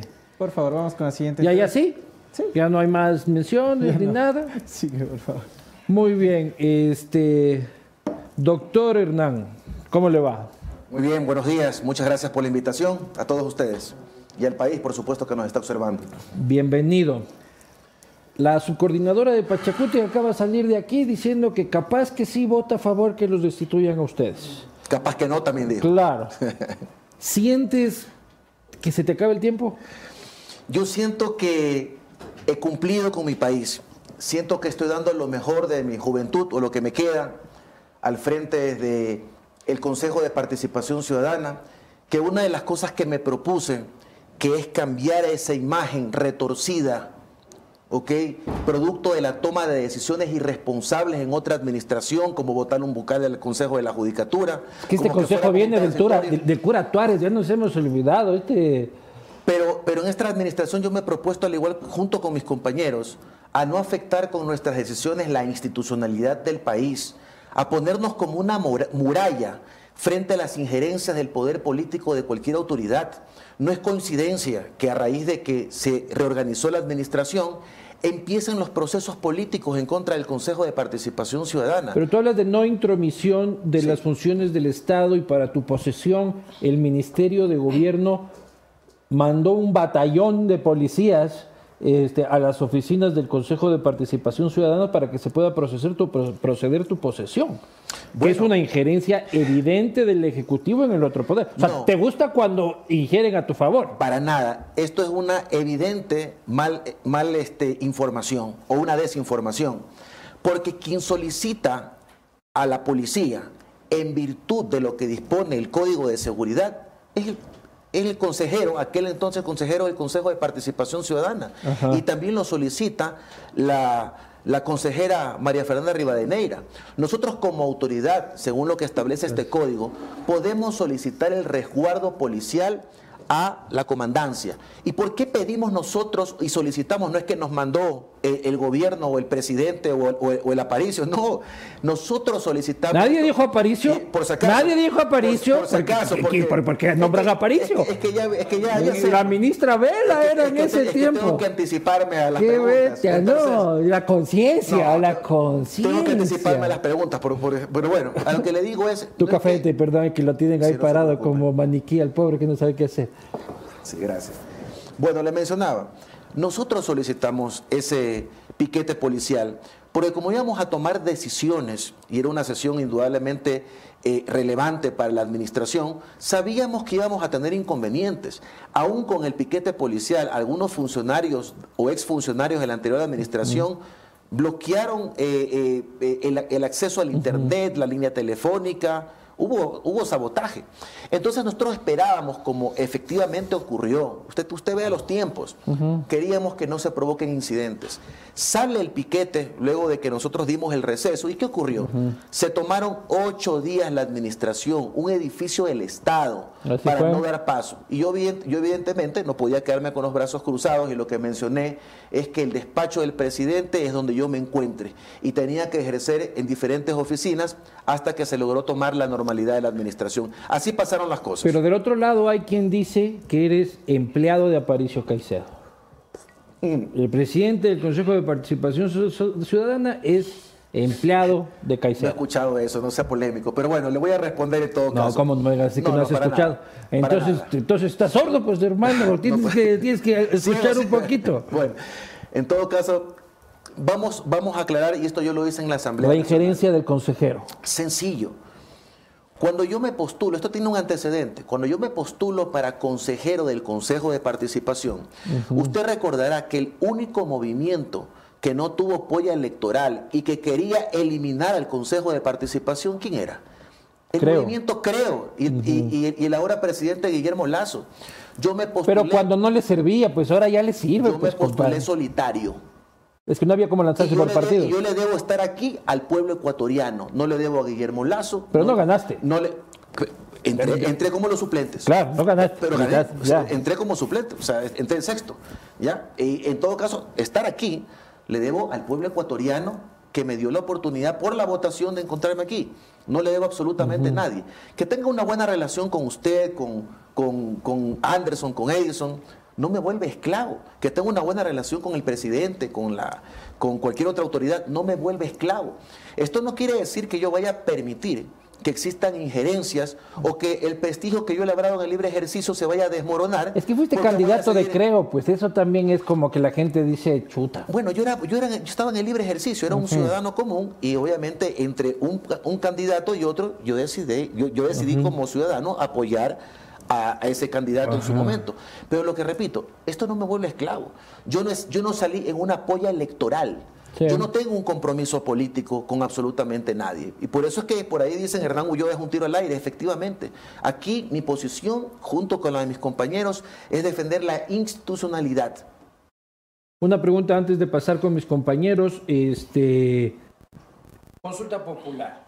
Uno de los planteamientos y de lo que se debate la consulta popular es este, algunos dicen que es imposible desaparecerlos, que se necesita una asamblea constituyente porque es una reforma a la estructura del Estado. Otros dicen que sí se puede desaparecerlos. Este, todo el mundo habla como una piedra en el zapato del Consejo de Participación Ciudadana en el concepto, ¿no? En el concepto del Estado, una novelería de Montecristi este, hecha para designar a dedo desde el poder político y las instituciones eh, y a las principales autoridades pero dicen que lo mínimo que se puede hacer y que se haría es reducirles y quitarles a ustedes la capacidad de designación de autoridades, que es la carne de ustedes, ¿ya? La carne del CPCCCCC es eh, la designación de autoridades. ¿Cuál es tu postura frente a esa consulta popular? ¿La vas a apoyar? Cuando yo me postulé como consejero, yo vi obviamente las bondades del Consejo de Participación y aún lo mantengo. El Consejo es una entidad noble mientras las personas que estemos aquí ejerciendo mantengamos la independencia del poder político o del poder económico, que tengamos una agenda nacional y no una agenda particular. Esa es mi posición. Con esto quiero indicarle de que el Consejo de Participación Ciudadana no debería desaparecer, ni debería quitársele funciones, debería fortalecérselo. Y eso yo, ojalá el presidente me dé la oportunidad antes de que mande la consulta para tener una reunión y poder explicarle por qué es importante fortalecerlo. Porque si nosotros designamos a las máximas autoridades del país, no es posible que nos veamos sometidos a un juicio político y censura con 70 votos, mientras que el Consejo Nacional Electoral... Que los votos sobran, ¿no? Los ministros, los ministros de Estado que no son no son electos mediante votación popular, el Consejo de la Judicatura, pueden ser censurados con, 70, con 92 votos. Pero Fiscalía General, Contraloría, Procuraduría, eh, Consejo de Participación con 70. Entonces hay que fortalecer para ponernos un blindaje ante el poder político y que no sea sencillo coger y censurar a los consejeros del Consejo de Participación. Y lo siguiente, lo más importante, la forma de designación. ¿Usted cree que el Consejo, en el Consejo o en las próximas elecciones se van a elegir consejeros del Consejo de Participación Ciudadana? No se van a elegir porque van a sacar pollas respaldadas por partidos políticos. Entonces se va a terminar designando asambleístas, personas que cuando lleguen van a ser útiles al poder político. ¿Por qué usted cree que se Pero si todos han sido ¿por qué así. La anterior al Partido Social Cristiano, el anterior al correísmo, tú cercano al creo, y los anteriores correístas todos. O sea, ese cuento de la independencia yo ya estoy, estoy No es, no es cuento y le voy a decir algo muy importante. Siempre el favorito de la persona que menciona la terna, aunque no debería ser así, pero siempre generalmente el favorito es el primero de la terna. En el tema de la superintendencia de bancos, la primera postulante fue eliminada en la etapa de impugnación, lo cual quiere mencionar que nosotros no tenemos absolutamente ningún direccionamiento. Pero eso, es- dices tú suponiendo, supo- suponiendo que el gobierno hace con inteligencia la terna, ¿no? Luego ya vimos lo que pasó en la superintendencia de bancos. Pasamos con mi compañera Doménica. Eh, presidente Ulloa, ¿cómo está? A ver, eh, hablando de la super de bancos específicamente, el 16 de agosto la superintendencia de bancos dejó sin efecto la designación de Raúl González. Y hasta el momento en el concurso sobre superintendentes de bancos, ustedes se supone que ya tienen los informes sobre los perfiles que envió el presidente y no la ha puesto en consideración del Consejo. ¿Por qué? A ver, primero debo destacar que existe una sentencia constitucional de primer nivel y según lo que dice la Ley Orgánica de Garantías Jurisdiccionales, la apelación no, suspen- no suspende los efectos o el cumplimiento de dicha sentencia. Esa sentencia indica de que el caso es nulo desde el momento en que compareció y no se tomó la decisión para designarlo, que fue el día martes, ¿ok? Y por ende le ordenó al presidente del Consejo de Participación pedir una terna al Ejecutivo y luego esta terna ser tramitada un nuevo procedimiento. ¿Qué es lo que ha ocurrido al interior del Consejo de Participación Ciudadana? Existen posturas por parte de, de los consejeros, posturas que son respetables, unos a favor del trámite de la terna y otros en contra del trámite de la terna y el respeto a la primera decisión. Y por esa razón, nosotros en un acto de prudencia hemos eh, estamos esperando a que resuelva la Corte Provincial de Justicia, que es la que tiene la última palabra respecto del reconocimiento de la primera designación de la autoridad o respecto de la ratificación de la sentencia de la jueza de primer nivel, donde se indica, se nos ordena hacer un nuevo trámite. Pero ¿cuánto tiempo pasará? Mientras tanto tenemos a Raúl González y cualquier, de, cualquier disposición que dé en la superintendencia de bancos va a ser, insu- o sea, no tiene ninguna validez. O sea, van, estamos esperando el tiempo, mientras tanto hay alguien ahí que no está haciendo absolutamente nada. Bueno, también no podría solamente atribuir a lo que menciono. Recuerde también que nosotros, debido a este procedimiento político que está en marcha, hemos sido convocados casi todas las semanas a diferentes comisiones de la Asamblea Nacional, por lo cual nuestros plenos han sufrido reveses o atrasos y no se ha podido llevar a cabo eh, importantes avances en los procedimientos de designación de autoridades. Le comento, eh, está a puertas ya de tratarse la impugnación de las comisiones ciudadanas de selección de los procesos de Contralor General del Estado, el tercio del Consejo Nacional Electoral y la Defensoría Pública. Ya una vez que tratemos esas impugnaciones, oficialmente podríamos decir vamos a posesionar a las comisiones ciudadanas de selección. ¿Cuándo, pero?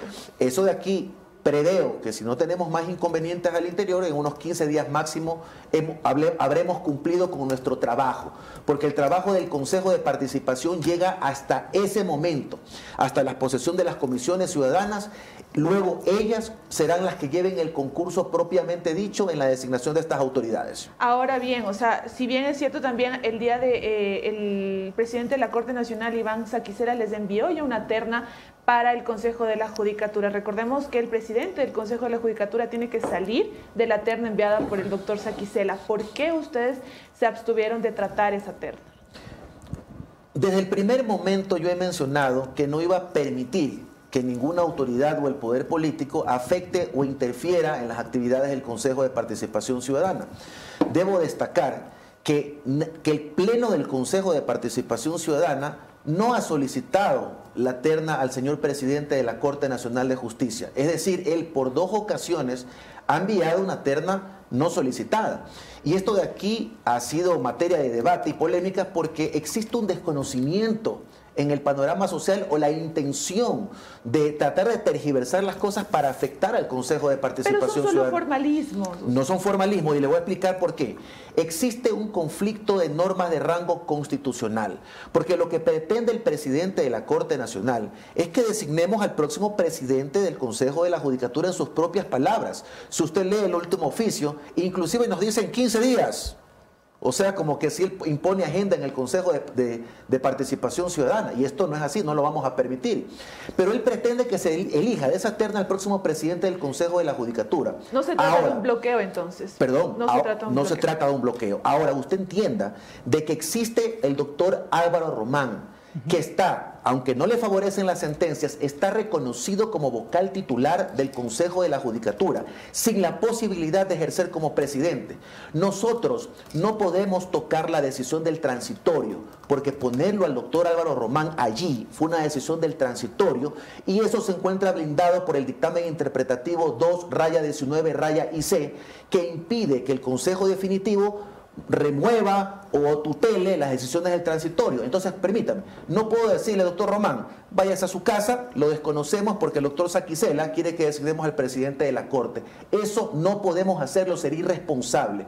Por eso lo responsable, lo técnico, jurídico, es, lo que, es la decisión que adoptamos. Esperar que, el- que la Corte Constitucional, que es el máximo organismo de interpretación de la Constitución, dirime este conflicto de normas de rango constitucional y nos indique, el señor Álvaro Román es el, el presidente del Consejo de la Judicatura, ya no tenemos que designar al presidente o vocal, tenemos que designar al suplente de él. Sin embargo, a ver, pero en este caso se ha dicho que el tema del señor Román se podría resolver hasta en un año, dos años, se podría eh, resolver en la Corte Constitucional. Mientras tanto está Fausto Murillo como presidente subrogante en el Consejo de la Judicatura. Lo van a mantener ahí hasta que pase algo con el señor Román. ¿Y usted sabe quién decidió al doctor Fausto Murillo como vocal, como presidente del Consejo de la Judicatura? No lo decide el Consejo de Participación Ciudadana, lo decide el propio organismo en virtud de lo que establece el, el Código Orgánico de la Función Judicial, donde se indica que en el caso de ausencia o impedimentos por parte de la persona que debe ejercer la presidencia, el cuerpo colegiado puede designar a un presidente de entre sus miembros. Entonces es el mismo consejo que ha tomado esa decisión y esa decisión fue aplaudida por el doctor Iván Saquicela, presidente de la Corte, que hoy dice que desconoce al doctor Fausto Murillo. Esa es la realidad. Pero a usted le parece, por ejemplo, que la designación del señor Fausto Murillo como presidente, detrás de todos estos líos jurídicos que hubo, le, presente, le parece que es un presidente que tiene las garantías, al menos legales, para estar presidiendo el Consejo de la Judicatura? No puedo permitirme opinar sobre lo que ocurre en otra institución porque sería una injerencia de mi parte. Yo soy respetuoso de lo que el organismo ha decidido. Lo que quiero dejar claro es que no es el Consejo quien lo ha puesto al doctor Fausto Murillo como el presidente, sino el mismo organismo colegiado ha tomado esa decisión. Y lo que nosotros hacemos como Consejo de Participación es impedir que esta terna sea enviada o colocada eficazmente con un cálculo político para afectar un procedimiento político en contra de los vocales del Consejo de la Judicatura y también aportas del procedimiento político en contra de los, de los consejeros del Consejo de Participación. Entonces tenemos que medir el respeto y el cuidado a la institucionalidad del país. Finalmente, y cierro con esto para volver con Luis Eduardo, usted dice, no puedo permitir que existan otras, otras personas que tomen decisiones dentro del Consejo de Participación Ciudadana. Pero finalmente ha sido claro, por ejemplo, cuando fueron los policías allá al Consejo de Participación Ciudadana, eh, creo que también se ve que una mano de- de- de- desde, desde el Ejecutivo sí hay en el Consejo de Participación Ciudadana. Como y al final del día, pregunta ¿qué- repetitiva. y al final del día, ¿qué, ¿cuál es la postura que ustedes tienen dentro de? Porque está en medio de la bronca entre Fausto Murillo e Iván Saquicela y el Consejo de Participación Ciudadana es independiente, Si independiente. existe, no creo que. si existe algún inconveniente entre el doctor Iván Saquicela y el doctor Fausto Murillo, este no es nuestro problema. Nuestro problema es tomar decisiones correctas que no afecten la institucionalidad del país y esto quiere decir que no vamos a recibir agenda del, del presidente del Consejo de la Judicatura ni tampoco que el presidente de la Corte Nacional también nos quiere imponer la suya. Aquí lo que tiene, tenemos que cobrar es con respeto a la Constitución del Ecuador y quiero decir algo muy importante. Ha servido o ha sido de, de- de mucha eficacia nuestros pronunciamientos que la Corte Constitucional el día de mañana va a tratar eh, eh, en una audiencia pública la la- o el día de hoy creo que estamos jueves. Hoy es Jueves, jueves. jueves. ajá, Hoy El- van a el, día de hoy Román. se va a tratar en audiencia pública el caso del doctor Álvaro Román. Si la Corte Constitucional ha tenido que un poco adelantar su espacio, quebrantar un poco su agenda, es porque considera que es de prioridad tomar una decisión en este caso y yo valoro y respeto mucho la decisión que ha tomado la Corte Constitucional. Ok, Luis Eduardo Ibanco.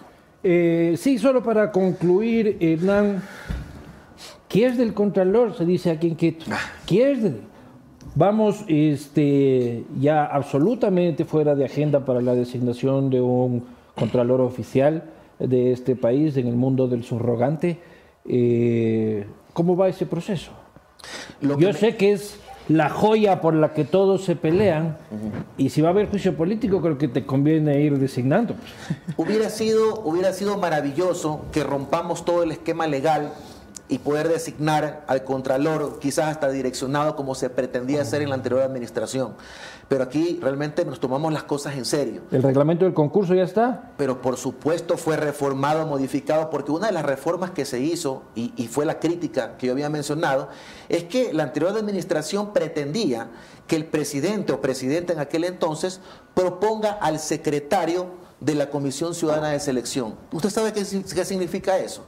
Que mi, que mi secretario Poner- iba, a ser, iba, a ser, elija. iba a ser un lobby pues, político al interior. Por las manos del secretario iban a pasar las preguntas que se iban a tomar a ¿Y, todos y ahora qué va a pasar? Ese secretario es designado entre los propios miembros. Ya me quité esa facultad siendo el presidente. ¿Para cuándo este país tiene Contralor?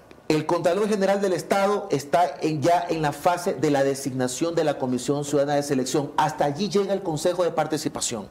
Son las comisiones ciudadanas, no sujetas a juicio político, las que van a tomar esa decisión. Cuando nosotros posesionemos a las comisiones, Dios mediante, en 15 días, esa comisión va a hacer la convocatoria pública al concurso y de aquí, en, si, si siguen la agenda del reglamentario, en unos dos meses y medio, tres, luego de su posesión, tendremos Contralor General del Estado, también tendremos... Hay que ver cómo queda del esa comisión, eh, esa comisión, qué, qué- qué- qué nombres terminan, porque esa es la estructura de Montecristi, ¿no? Vamos a crear una comisión ciudadana de gente poco visible, pero muy alineada, eh, y así terminamos con Carlos Polit, y así terminamos con, con, el, con, con el fiscal Chiriboga, pero en fin, estaremos pendientes del trabajo del Consejo de Participación Ciudadana, señor presidente. Saludos a Paricio. Le agradezco mucho, pase bien.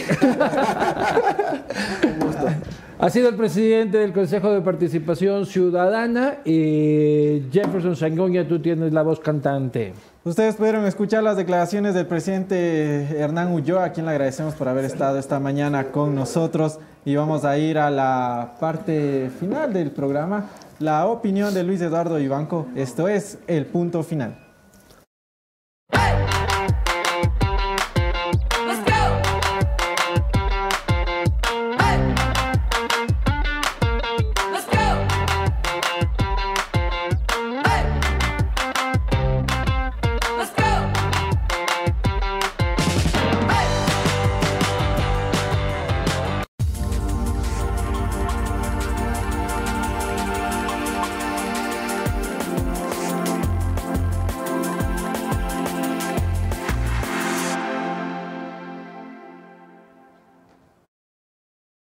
No hay nada más incómodo que estar en una fiesta en la que no te quieren. Y hay que tener la cara más tuca para permanecer en ella y tratar de ser la estrellita de la parranda. Eso le pasa al señor Jorge Yunda dentro del movimiento Pachacuti, cuya subcoordinadora nacional acaba de decir en este programa de que es un invitado incómodo, un invitado sospechosamente apestosín, que no sienta bien a la dirigencia nacional. Porque la huipala no combina con el grillete. Porque el grillete no combina con el sumacausai. Porque Baby Yunda no combina con los guaguas del movimiento indígena criados con otros valores. Es increíble la cara de tuco que tiene que tener un político en este país, incluso para utilizar a los indígenas, para tratar de regresar al poder a llevarse para sus amigos lo que no se ha logrado llevar aún. Pero yo digo, ojalá que participe. No tengo miedo, más bien me divierto. Ojalá que participe en las elecciones el doctor Yunda por dos cosas. Una por si gana y otra por si pierde. Porque si es que gana, quedará demostrado que esta ciudad vale carpeta y que quiere su condena. Y yo me divertiré mucho con Doménica Vivanco investigando este, y pasando la bomba. Por mí no hay problema. El problema es para ustedes. Se roban la plata de ustedes. En la mía también, pero se roban la plata de todos. Y la otra es por si pierde. Para que de una vez quede sepultado en la política nacional este nefasto personaje. Que hoy por hoy combina la huipala con un grillete. Ha sido todo por hoy. Muchísimas gracias. Ya mañana ya no me toca, ¿no es cierto? Ya no Ya estamos no. convocados, vamos a la banca. Ya mañana regresa Anderson Boscan. Sí, se me complica, se me complica, porque yo estoy con mi guagua recién entrando a clases y soy padre primerizo, recién todavía tengo, todavía no tengo el mecanismo de hacer el desayuno con esta mano mientras lo visto con Mientras esta. cambias así. Este, todavía se me complica. Señores y señores, siempre es un placer acompañarlos este, y anunciarles y anunciarles el fin de la soltería de Jefferson Sanguña en este espacio. Y es el fin de la soltería, ¿por qué, Jeff? Porque tú estás haciendo un reto súper chévere. El reto Colacil hoy es del día 2. Por favor, Luis Eduardo, pásame mi, mi Colacil. Con esto es porque, Pásenle el colágeno al Jeff. claro, con esto ya es el salto del tigre, Jeff. ¡Ey! Sin esto también. ¡Ey! ¡Ey! Que viva el colacil. El salto, del, salto del murciélago debe ser más, ve. El salto del murciélago. Tienes más cara de murciélago que de tigre, pues loco. Por eso tienen que tomar colacil. Porque ya después de todas las recomendaciones que hizo la Dome y la Moni, ya pues dije, está bien, voy a hacer el reto Colacil. Ahí está, pastillita. Ahora que anda día fit el 2. Jeff. Adiós a los dolores musculares y las articulaciones, porque sí está pasando factura. Cuando vuelves a jugar fútbol a los años, vuelves a hacer bici después de mucho tiempo, o sales de ahí, o sales de ahí del gimnasio y ya comienza a pasar factura. Pero gracias a Colacil, eso está por acabar. Muy bien, nos vemos el día de mañana, no conmigo, gracias a Dios, este, por beneficio de ustedes. Ver estas caras tan guapas de los vivancos, esto, esto tiene que ser dosificado. Dosificado. Tiene que ser Situaciones dosificado. especiales. Muchísimas gracias, es un placer. Esto ha sido Café La Posta. Gracias a todos ustedes, tengan un excelente día, nos vemos mañana. Nos vemos en una próxima.